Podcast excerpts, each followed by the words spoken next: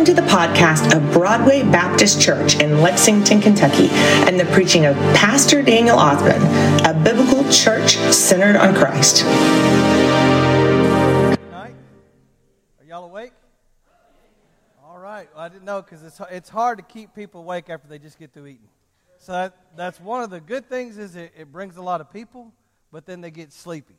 So then I, have got to keep you awake. So uh, it smelled really good. Uh, I didn't eat yet, and hopefully the ladies prepared a table before me in the presence of the fellowship hall. Do what? It, okay, just don't let nobody go down there. That's the key. So uh, I've, I've had it done before where they say, "Oh, we, we got your food. It's in the refrigerator," and then get down there and then it's gone. And so I don't know who gets them, but there's like some dude going around during church service and getting them. So, uh, but it's good to be back. Uh, uh, if you have your Bibles, open them, turn with me to Matthew chapter 26. Uh, we're going to be in the Gospels uh, tonight. Matthew chapter 26. Uh, I'm feeling it today. The pastor, you know, made me run, for those of y'all that are visiting tonight, pastor made me run a 5K yesterday. And so I, I was okay last night. And this morning I'm getting up and just kind of feeling my legs just a little bit. So uh, if I'm walking around weird and stuff, it's, it's his fault. So, uh, and I'm, I'm still going to get him back. I just don't know how, but I am going to get him back. But um, there was a guy, and, and, many of you might have seen uh, this movie. Uh, they made a movie about his life. The guy's name is Aron Ralston. True story. He was a hiker, climber, and uh, he was he's, he's hiked all the major mountains, climbed all the ones in Colorado, the 14ers or whatever. And so uh, he's a professional, professional climber and stuff like that. He was hiking in Blue John Canyon in Utah and uh, several years ago. And it, it, Blue John Canyon for him was nothing. I mean, it's, it's, you know, not like one of the big mountains in Colorado.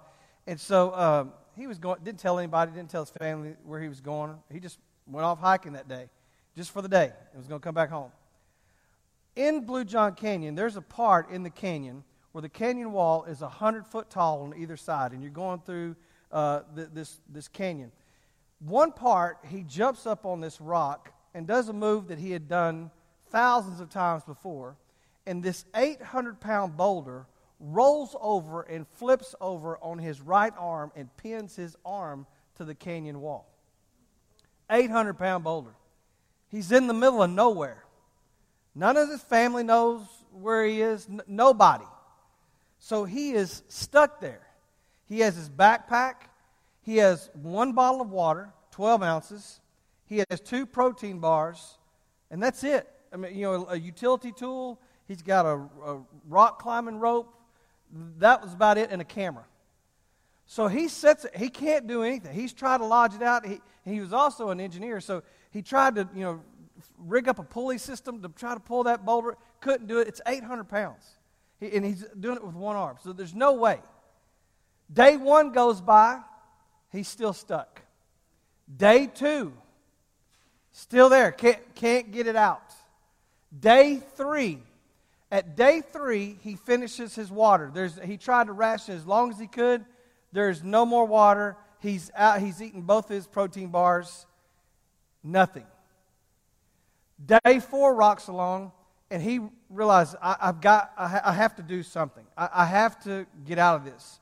So he's trying to, you know, do something. He's thinking, man, the only thing I can do is, is I, I got to cut my arm off. And but but he can't do it, and, and it, it won't it won't work. And so by day five now, he knows the next day without water, he's dead. So he's, he has to do something. So, in all this testing and things that he's tried to do, he realizes he's got to take that utility knife and the utility tool. He's got to break his arm. He's got to leverage his arm to break it, to snap the bones, and then cut his arm. And he's practiced by, he's got a um, thing from his backpack, the rubber uh, water hose thing that he has to drink water out of. And so he thought, well, I'll make a tourniquet out of that, a homemade tourniquet, use my, my t shirt to stop the bleeding. So he gets on the camera, says bye to his family. He's thinking he's not going to make this.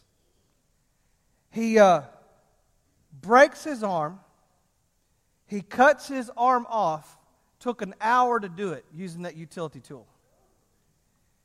He then makes a tourniquet, cuts the, blood, the bleeding so it's not as bad, it's still bleeding, and use that shirt. Now he has to rappel down a cliff 65 feet with one arm. Then he has to hike through the canyon seven more miles to get to his truck. So he starts going, he gets down, the, he, he repels, gets to the bottom. There was a pool of stagnant water. He drinks his first water he's had in two days. Then he starts going down the, uh, the canyon, comes up on a family that's from Europe, and they give him his first meal he's had in two days, which was an Oreo cookie. And but still, that family, there's no way that they're going to be able to get him out of that canyon another five miles. His family had figured out where he was by using his credit cards, looking up online his credit cards, and they hunted him down, knew he was there in that area. And so finally, about two miles before his truck, a huge helicopter come whoo, whoo, whoo, landed in the canyon wall, sat down. Aron Ralston walked up to the pilot and he said, Sir, can I get a lift? He said, Son, get in my helicopter. And he took him to the hospital. They put bags of IV. He had lost 25% of his blood, uh, put IVs in him, and he got rehydrated, and he was saved. Now his life has been, there's been a movie. He's written a book, Between a Rock and a Hard Place. He's traveled all over speaking. His life was saved because he made a very tough decision to cut his own arm off. Now, I hope you, y'all sit there saying, that is so disgusting. Why are you telling that story? Because I hope none of you ever have to make a decision like that. Uh, I've got a friend of mine in the hospital right now in Weatherford, Texas, because she was bit by a copperhead, and it is going up her leg and it's past her knee. And if it doesn't stop swelling pretty soon, they're going to have to take her leg so it won't get to her heart. I hope none of you ever have to make a decision like that. But I'm going to tell you this every single one of you, and us, myself included, every one of us has to make a spiritual decision of that significance. Because here's the deal some of you, you've been holding on to something so long, whether it's a sin, a habit, something that is keeping you from Jesus. And everybody in here has to make a decision what are you going to do with Jesus? And my question for you tonight is whatever that is that you're holding on to, is it worth your eternal destiny? Because it will cost you everything. Aron Ralston could have kept his arm. Guess what? They would have found him dead with his arm. But he made a decision. His life was more important than his arm. I want you to know something tonight. Whatever you're holding on to, Jesus is more important than that and He wants a relationship with you tonight. But you have to make a decision. And, and you say, Well, I'm going to think about it, I'm going to wait. Whatever decision you make, it's either yes or no. We're going to look at three people that encountered Jesus before he died on the cross. And every single one of these guys made a decision about what they were going to do with Jesus. I want you to look at the first one. The first one's name was Caiaphas. In Matthew chapter 26, verse 63, the Bible says this The high priest said to him, I charge you under oath by the living God. Tell us if you are the Messiah, the Son of God. You have said so, Jesus replied. As soon as he said that, they spit on him. They hit him in the face. They kicked him. They beat him with clubs. Now, here's the deal. This is probably this question right here. When the, when the high priest asked Jesus, Are you the Messiah? It is probably the most ridiculous question ever asked in the history of mankind. It's probably the dumbest question. You say, no, but that's good. He was seeking. He was, he was seeking if that was God, you know, if, he, if Jesus was God. It's not because of the question itself, it's because who asked the question. See, because here's what do you know who this guy was that asked the question, Are you the Messiah? He was the high priest. Do you know who the high priest was back in the day? He was the man. You talk about spiritually, if anybody should have known who God was, it should have been this guy. You know why? Because he was the guy. Do you remember when Moses and, and them were in their wilderness and God told them to set up a portable church building and they had this tabernacle, this tent? And they had, they had an outer court, that's where the altar was, sacrifices were made. They had an inner court, a holy place. Then they had the place back here called the Holy of Holies. There was a huge curtain that separated the Holy of Holies from everybody else. Nobody could go back here. This is where the Ark of the Covenant was. This is where God showed up. Y'all remember that? Indiana Jones, Raiders of the Lost Ark? Right here? That's what was back here. Nobody could come back here except the high priest. He could only come one day a year. That was this guy. This, that was the guy that would go into the Holy of Holies. So if anybody should know God, if anybody should recognize the Son of God, it should have been this guy. He was religious, but he didn't recognize him. Those of you that were here um, when I shared my testimony last year, um, I shared with you that, that I'm a result of a rape. My mom was raped when she was 17. She could have had an abortion, but she didn't. She had me. And so every time I share that story, people always ask me, Well, have you ever met your biological father? You're, have you ever met your biological father? You ever? And I always would say no. I mean, because I'd never met him. And so, because my mom told, didn't tell me I was a result of a rape until I was about 20, 21, 22. So it was when she finally told me because she felt embarrassed. She felt ashamed. They didn't talk about that stuff back then. So a few years rock along after she told me that, and uh, I was about 26, 27 and I was down at where we're from, Brazoria County, 50 miles south of Houston. And um, I was down there. We had a big uh, county fair, uh, barbecue cook-off, rodeo, that kind of deal. And I walk in the fairgrounds. As soon as I walk in the fairgrounds, my aunt walks up to me and she says, uh, Ronnie, your biological father's here. I said, What are you talking about? She said, Your biological father's here. He's right over there. And I looked over there, and he had a black felt hat on he had dark sunglasses on, and I could tell the resemblance even from a distance. So I walked over to him. Part of me wanted to kick his tail uh, for raping my mom and getting away with it, not, not spending one day in jail. The other part of me, I wanted to know if there's any medical stuff, you know, that I inherit or anything like that. So I walk up to him, cold turkey, and I said, uh, Ray, and he turns around, and when he turns around, it was like I was looking in a mirror. Same features, same, same nose, same face, everything. He took his hand. I said, Yeah, hey, nice to meet you. He said, I'm Ray. I said, I'm Ronnie. He said, Nice to meet you. I said, um, My mom is Sandra Hill. He said, um, uh, I, I don't know her. I said, Her maiden name, told him maiden name. He goes, and he starts stuttering. Uh, I, I, don't. I don't, I don't, I, I, don't, I, don't, I don't know her. I said, Well, I don't know how to tell you this. I said, But you're my biological father. He said, What? So I tell him the story. As soon as I get through telling the story, he takes off his sunglasses. He has blue eyes just like me. I'm the only one in my entire family that had blue eyes. I mean, and it was like I was looking in a mirror right there. Here it was. He had his own flesh and blood standing right in front of him, and he didn't even recognize me. Here it is Caiaphas, the high priest, had the Son of God standing right in front of him. Somebody that he should have known. He should have been tight with. He should have been able to recognize. Yes, this is the Messiah standing right in front of him, and he didn't even recognize him. Let me ask you a question, Miss Religious Person, Mr. Religious Person. If Jesus was to come through these doors, uh, would you be able to pick him out of a lineup? I'm not talking because of the Sunday school pictures that you've seen of him. I'm talking about because would you be able to pick him out because you know him, because you have a relationship with him? See, that's what I'm talking about.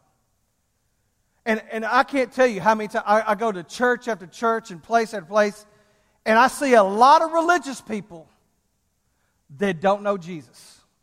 You know the lingo, you know the stuff, you've grown up in it, you're acclimate, acclimated to it, but you don't know Jesus. That's what I'm talking about. This guy, Caiaphas, was religious, but he had to ask him, Are you the Messiah? Many of you are likely, you said, Well, how, how, could he do that? Well, do, do, you know how he got his job as the high priest? Let me tell you how he got his job. Uh, the Roman governor, Pilate, who we're going to talk about in just a minute, he appointed him. That's how he got the job.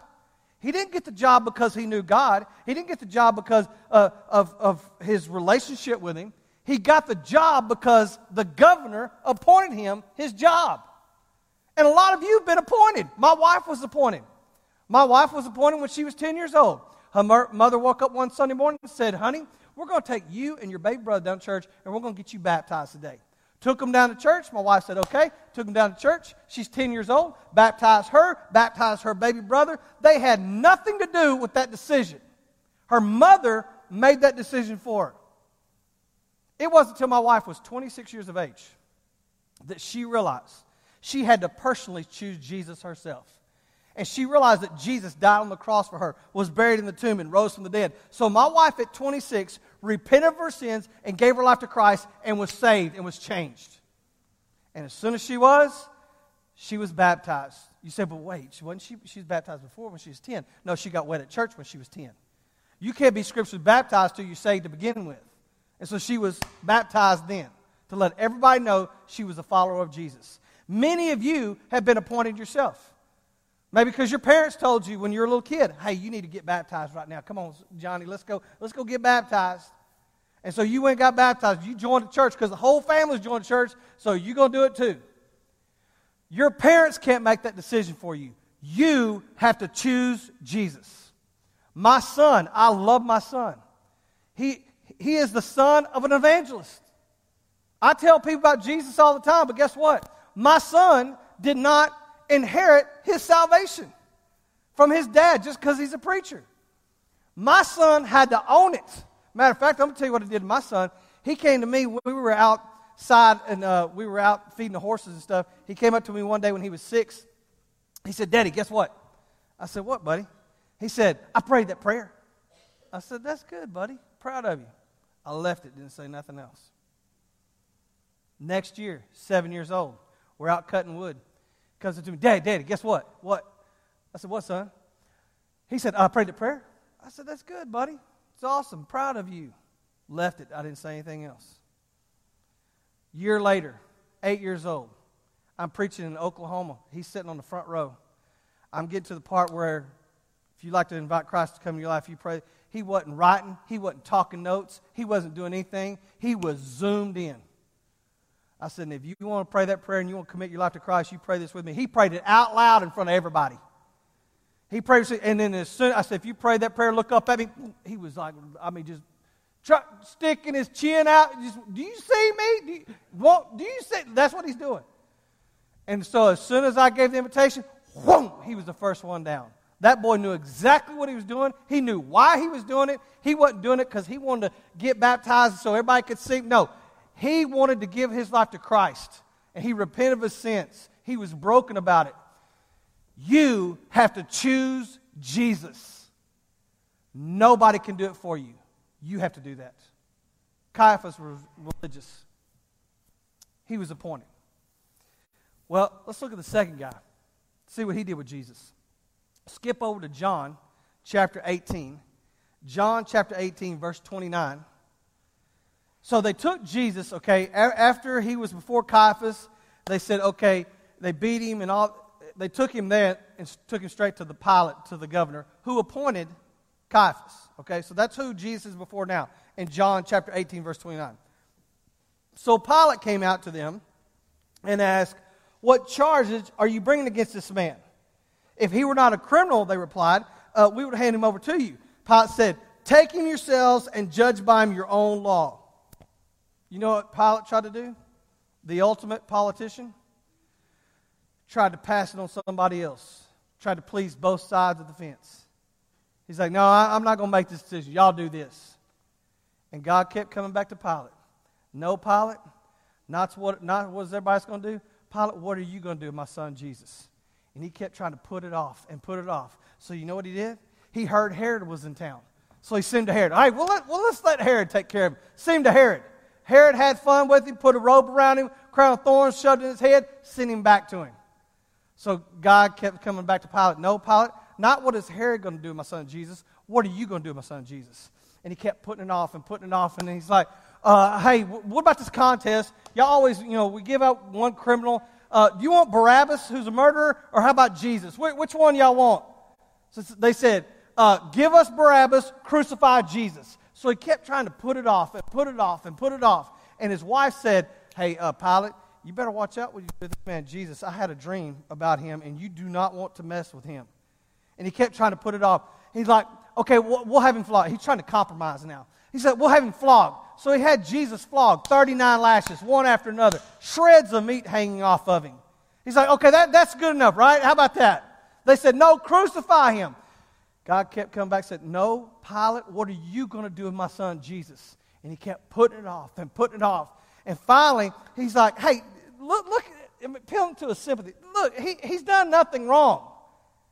They said, no, you crucify him. And then what did he do? He said, I wash my hands of this man's blood. You do with him what you want to do with him. Pilate tried to not decide. And that's how a bunch of you are in here. You've put it off. You've tried not to make this decision. And you put it off again and again and again and again, and God keeps coming back to you. No, not what is your spouse going to do. No, not what is your neighbor going to do. Not what so and so here at church going to do. No, what are you going to do with my son Jesus? What are you going to do with him? You said, oh, maybe I'm going to think about it. That's a no. It's either yes, I'm going to follow Jesus, or no, I'm not. It's that simple. There was a guy, this is a true story, in the Associated Press, a guy named Petros. He lived in Greece. Petros got thrown in jail in Greece for, and, and y'all gonna, it's gonna blow y'all's mind about this. He got thrown in prison for 48 hours, no, for, uh, six months, and I'm gonna tell you what he did. He married two women in 48 hours. I, I, wish you could see what I'm saying right now. The, there are women that don't even know who he is. They're getting mad at him. I mean, they're, they're ready, just like hair is raising up on the back. They're just ready to beat the snot out of him. Like, what, what would it, to, he, yeah, let me tell you the story. Y'all going to get really mad after I tell the story. All right, here's what he did. Y'all ready for this? This guy, Petros, 29 years of age, he goes to marry his first wife in a little suburb in, uh, in Lima, I think is the name of the town. Goes and marries her and, and y'all have to watch me because these right here are very important to the story, okay? So he goes to, marries this girl, the first girl in Lima, goes on the honeymoon with her. Are y'all watching? On the way to the honeymoon, the car mysteriously breaks down. So they're on the side of the road. So they're, they're on their way to their honeymoon. So to the hotel and stuff. So he's like, Oh, honey, I'm so sorry. Um, I'll put you on a bus I'm gonna get this car fixed, and I'll meet you down, and you don't have to, you know, you know, wait and stuff like that. And she's like, okay, okay. And so she gets on the bus. As soon as she gets on the bus, are y'all watching me? The car mysteriously starts again, starts working. He gets in that car, drives back to Athens, marries his second wife within 48 hours. oh, yeah. when he gets married to her, he goes on the entire honeymoon with her, does not call the first wife ever again. I'm, I'm, telling you. Yeah. The women are in here going like, what are you talking about? He did what? Now, and then, so, listen. So the judge, the judge is hearing this whole story, okay? So the judge looks at this 29 year old kid. He goes, man, Petros, what were you thinking? He said, Judge, and I quote, both families were putting unbearable pressure on me. So I decided to marry them both so as not to hurt anyone's feelings. Look, I've, I've, they're mad, and they, I'm telling that it didn't even happen to them, and they're mad. Listen, I'm going to tell you, would, would that make you mad if your spouse did that to you? Mar- married one person, then went on the honeymoon with the second one, and the whole time didn't call you, nothing like that. I'm going to tell you something. If my wife would have done that to me, I'm just going to tell y'all straight up somebody's going to go to jail that night. And it's probably going to be me. Yeah, don't, don't, oh no, right, I, I would just, I would pray. I'd pray for them. I'd pray. No, you wouldn't. I'm gonna, you get off your spiritual high horse, and I'm to just tell you right now somebody's going to jail if, if somebody does that to me. I, am to be on the show Cops. You, you know that show Cops? And helicopters flying over the house, spotlight down. That, that would be me. Not, not the rest of y'all? No, because y'all too spiritual for that, aren't you?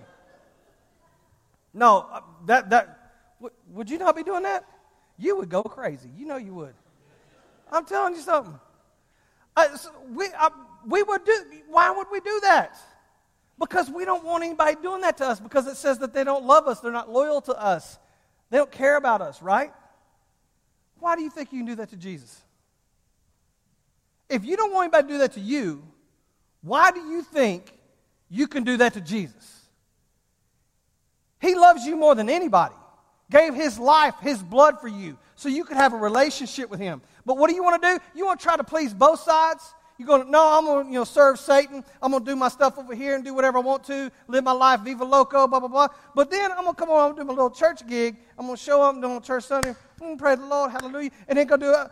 No, you can't, you can't serve both. It's one or the other. It's I'm going to commit my life to Jesus or no, I'm not. It, it's that simple. Can't play both sides of the fence. Pilate tried to not decide. And if you put it off, another day. You say, no, I'm going to think about it, maybe, I'm going to wait. That's no. Just so you know, that's how God views that answer. He views it as that you're saying no to Him. It is yes or it is no. The last guy that of Jesus is my favorite because this guy gives me hope. And y'all ready for this guy? So they take Jesus after he says, I'll wash my hands of this man's blood. You do with him what you want to do with him. They took him and put him on top of that hill and nailed him to a cross. And Jesus is hanging on the cross. And as he's hanging there, there's a criminal on one side of him and a criminal on the other side. And we pick up the story in Luke chapter 23, verse 39. Luke 23, verse 39 says this One of the criminals who hung there hurled insults at him, at Jesus. He said, Aren't you the Messiah? Save yourself and us. Verse 40. But the other criminal rebuked him, said, Don't you fear God? He said, Since you're in the same sentence and we are punished justly for we're getting what our deeds deserve, but this man has done nothing wrong. Then he said, looked at Jesus, he said, Jesus, and he said this, Remember me when you come into your kingdom. Jesus answered him and said, Truly I tell you, today you will be with me in paradise. Thank you, Jesus. Thank you, Jesus. You say, why? Why, why are you thinking? Je-? Because this criminal, we, we, don't know what he did. Whatever he did, it was pretty bad. I mean, it, it was bad enough for him to get executed uh, by the Romans and to be nailed onto a cross. Okay, so are we on agreement that he did something bad? So this guy who was horrible, he went to heaven that day. Thank you, Lord. That, thank you, because that means somebody like me that's a sinner. I get to, I, I can go to heaven too. You said, well, then, uh, how did this thief on the cross, how did he get to go to heaven? What did he do? I want you to see something big. It's a huge theological truth right here, okay? Are y'all ready for this? Huge theological truth. I want you to see about this guy. You look in the scripture there. You look before, you look after it, you look in any of the gospels. Do you see this guy doing one good deed? Did he do one good deed? No, he was on the cross. He was dying on the cross, didn't do anything to pay for his sins, didn't go to church one time, didn't help one little old lady across the street. He didn't give one dime to the offering. And he went to heaven that day. What, what does that say? Jesus is letting us all know guess what? It's not based on our good works and our good deeds that we get to go to heaven. It is based solely on Jesus paying for our sins on the cross. You say, well, how, how did he pay? What did he do? How did he do that? Do you see the two things that he did? Look what he did. He admitted his sin. He was repenting of his sin. He was saying, hey, he told the other criminal, we're getting what we deserve. He's, he's repenting of it. He said, we, we do, we deserve this. And then guess what else he did? He believed in Jesus. Everybody else, tuck and tail running, disciples all running, all, no, nobody was around. Everybody's hollering at Jesus, crucified, all that stuff. And what does he do? He calls him and admits that he's the Messiah. He's the Savior of the world. So he believed and he repented. Thank you, Lord. Because guess what? I can't do enough good deeds to take away my sin. I, I can't. There's no way. You can't either.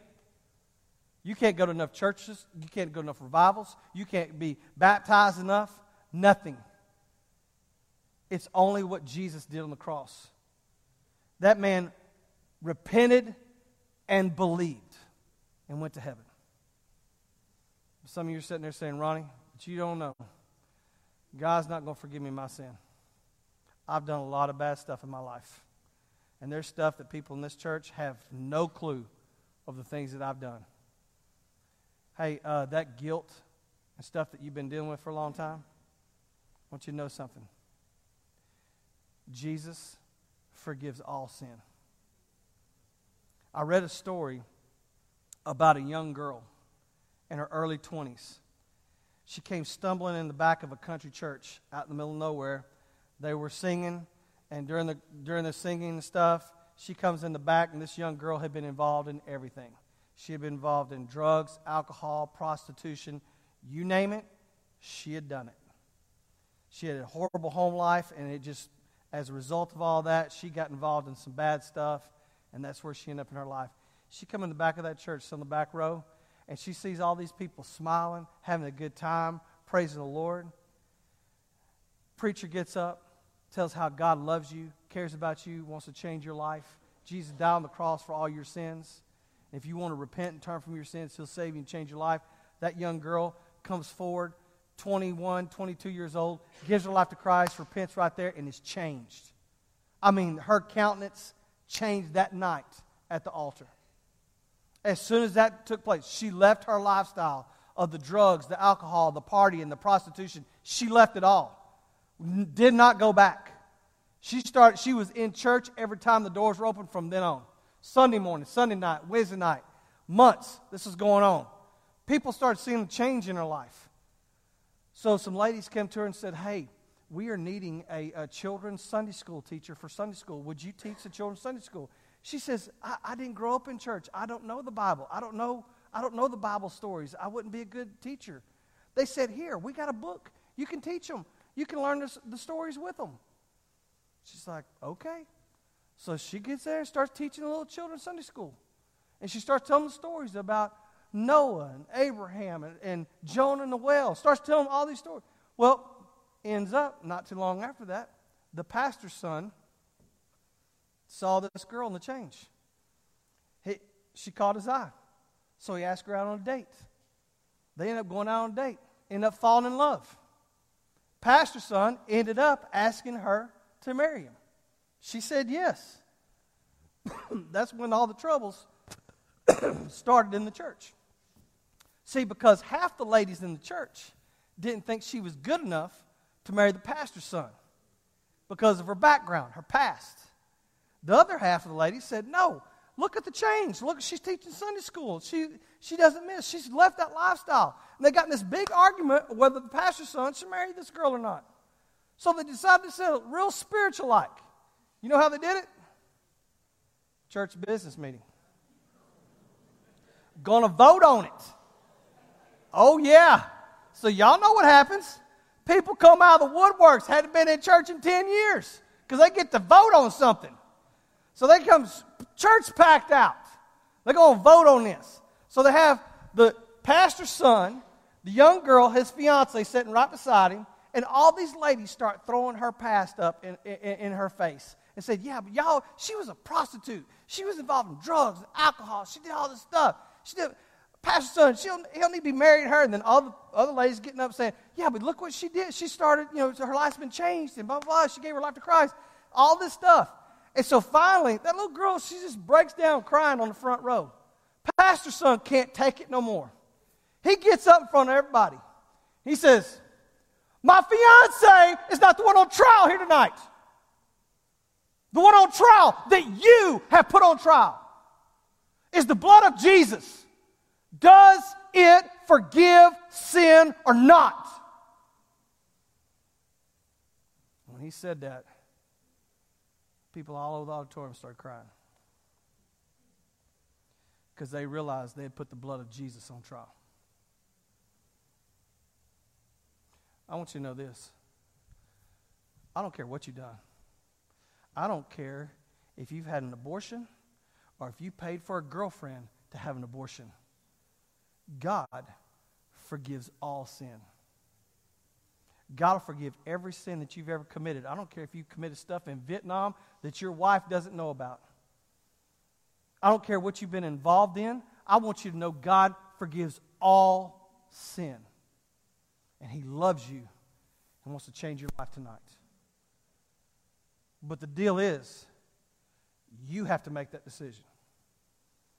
Your parents, 40 years ago, 50, 70 years ago, they can't make that decision for you.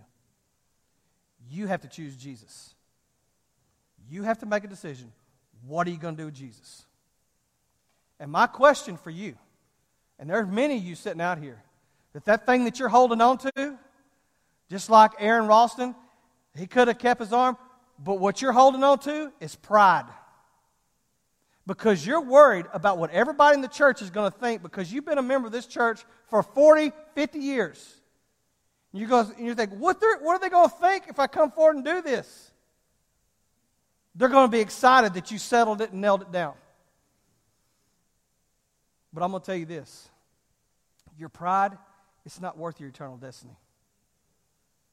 Cut it loose so you can be free like Aron Ralston was. You can be free spiritually. If that's never happened to you before, you've never made that decision, and God has kept coming back to you, what are you going to do with my son Jesus?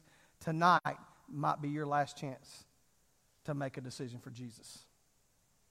And I'm going to give you an opportunity in just a second. You say, How? I'm, I'm going to ask you to do just what the thief on the cross did. What did he do? He repented and he believed.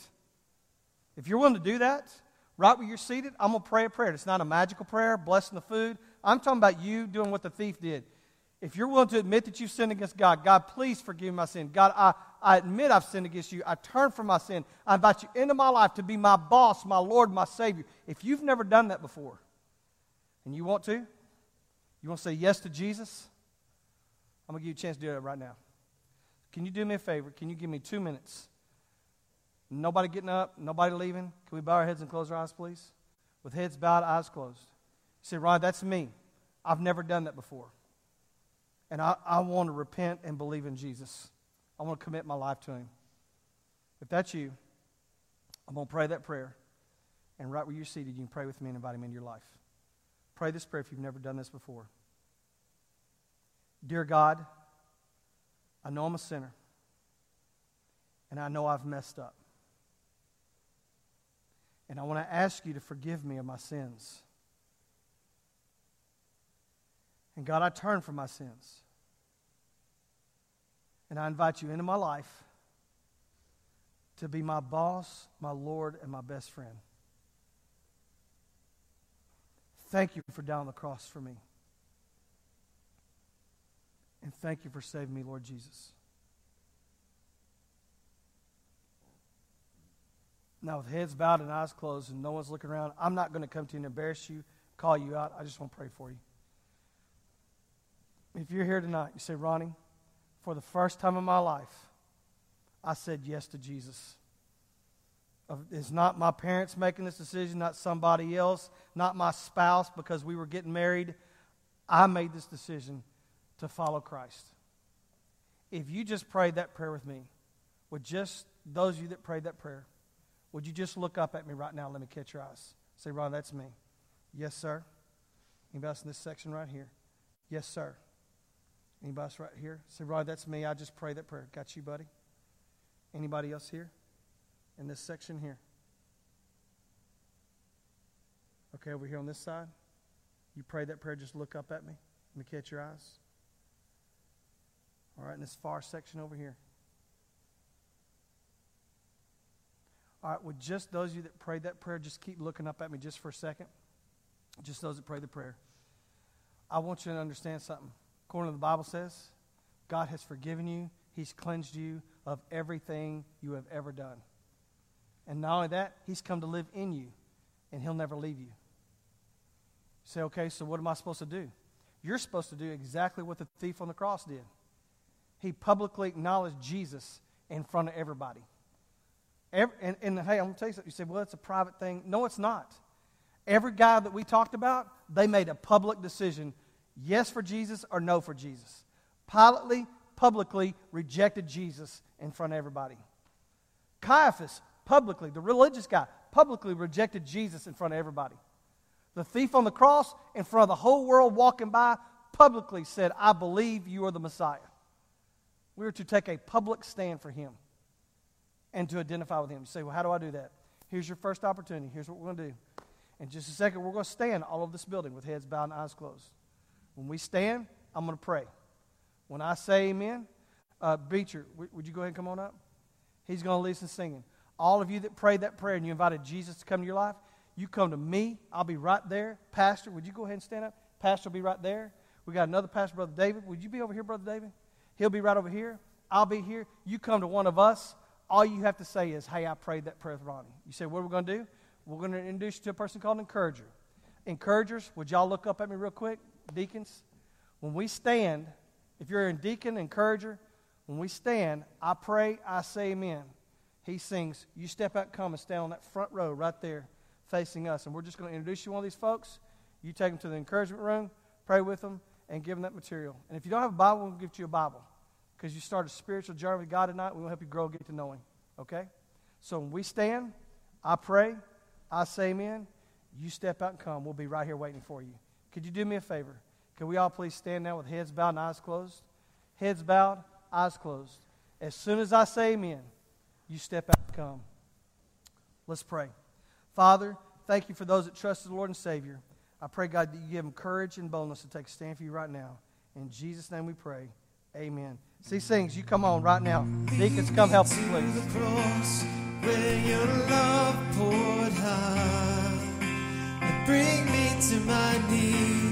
Lord, I lay me down and rid me of myself.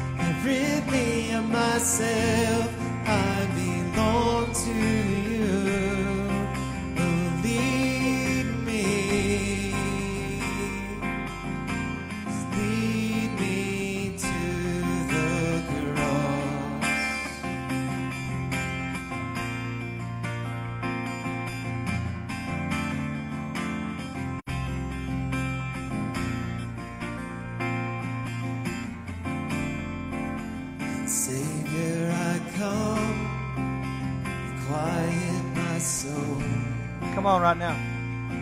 It's not too late. Step out and come. Redemption's hill, your blood is spilled.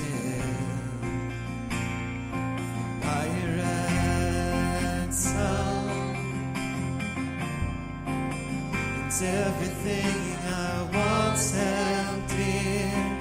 I counted all its laws and lead me to the cross where your love poured out and bring me to my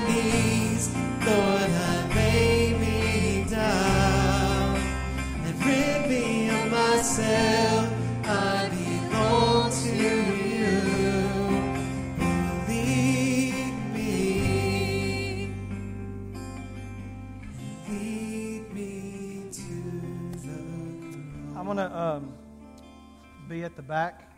Can you hear me? I'm going to be at the back uh, after church is over with. It's not too late.